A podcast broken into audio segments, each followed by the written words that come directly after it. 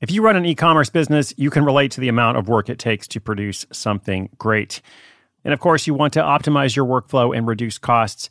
That's why I want to say a big thank you to our partner, ShipStation, and perhaps introduce you to them as well. If you are not familiar with ShipStation, they've been supporting Side Hustle School for years. They have helped so many of our listeners make things much easier, automate their shipping tasks, help them scale their business, and also, this is not a small thing, save thousands on shipping with industry leading carrier discounts. ShipStation is the innovative tool that helps turn your shipping challenges into opportunities for growth. Go to shipstation.com and use code HUSTLE to sign up for your free 60 day trial. 60 days free. ShipStation.com, code HUSTLE. It's only a kick, a jump, a block. It's only a serve. It's only a tackle, a run. It's only for the fans. After all, it's only pressure. You got this. Adidas.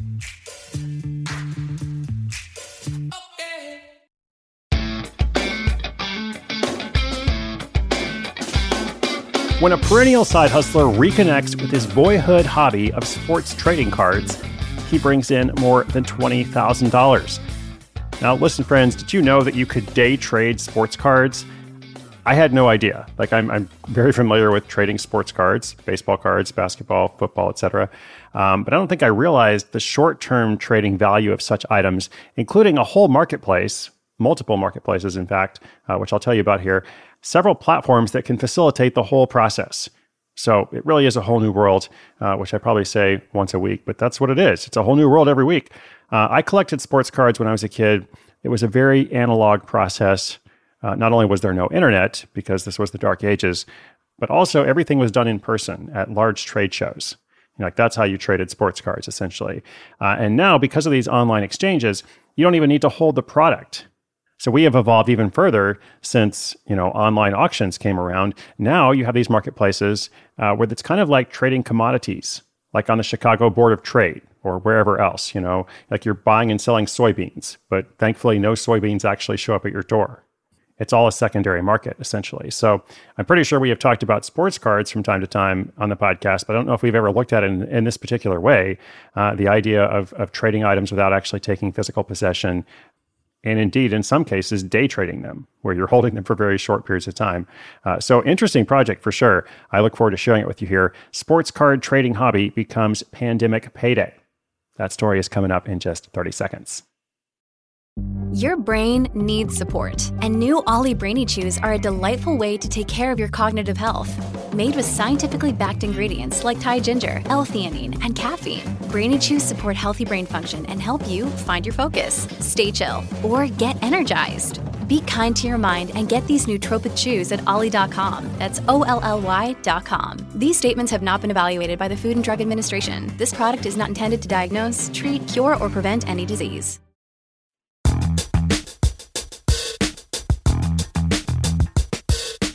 Brad de Kamerman describes his life as one big side hustle. While he makes his living mainly as a finance coach, he also dabbles in modeling and speaking, two activities that both took a big hit in 2020. While looking for ways to pass the time in lockdown, he fell back onto one of his childhood hobbies trading collectible sports cards. Brad had never lost his interest in sports, but the trading cards had sat on the bench since his teenage years.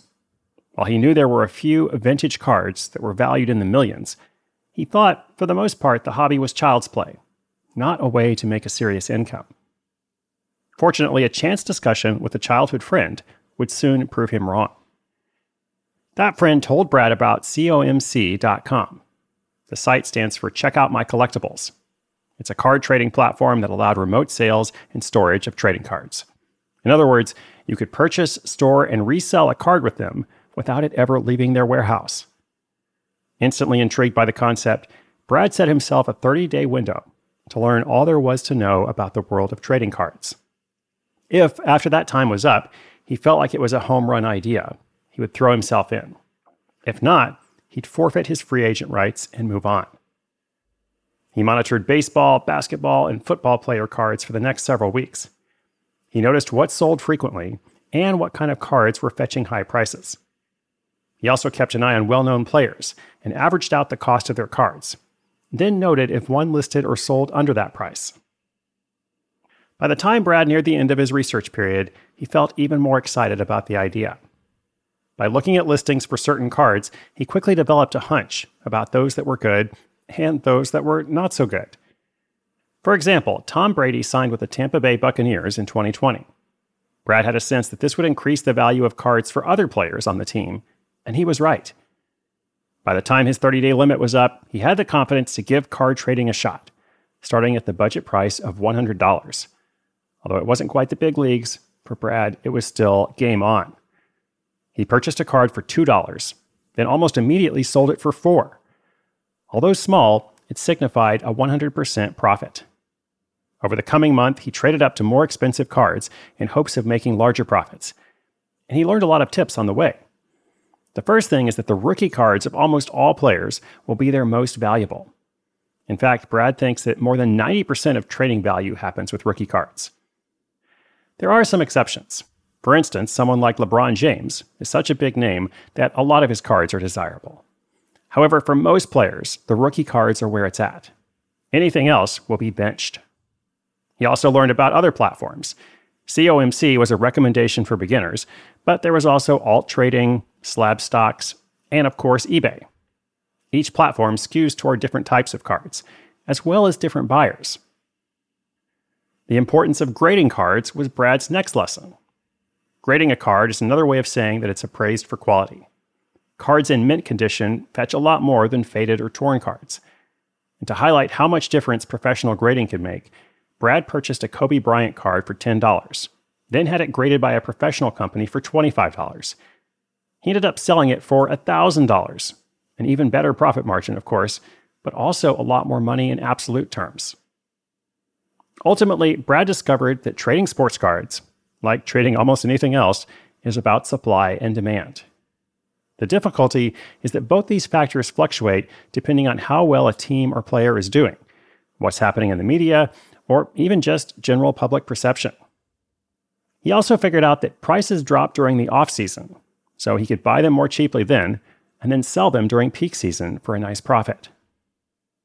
Luckily for Brad, he is a sports fanatic and follows the industry closely.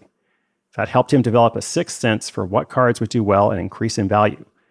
And this keen eye for value helped Brad sell over $20,000 worth of cards over the last 12 months. That's been enough money to cover his living costs while his other work has been quiet. But the best part is, Brad feels like a kid again and is actually making money while following his favorite sports teams.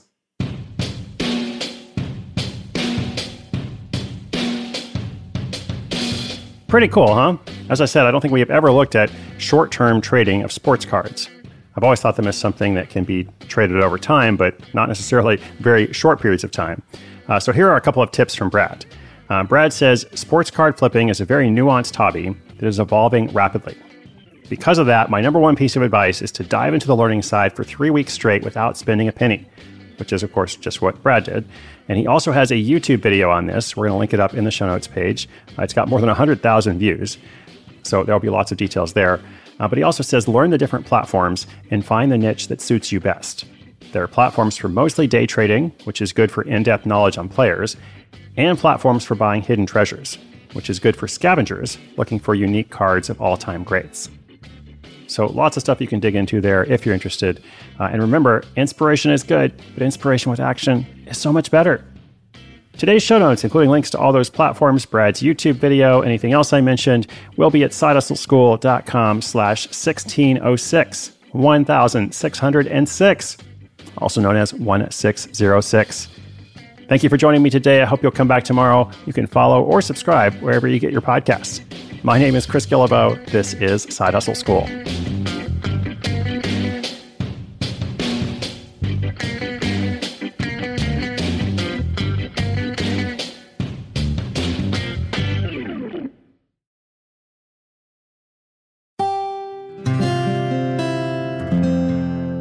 The Onward Project.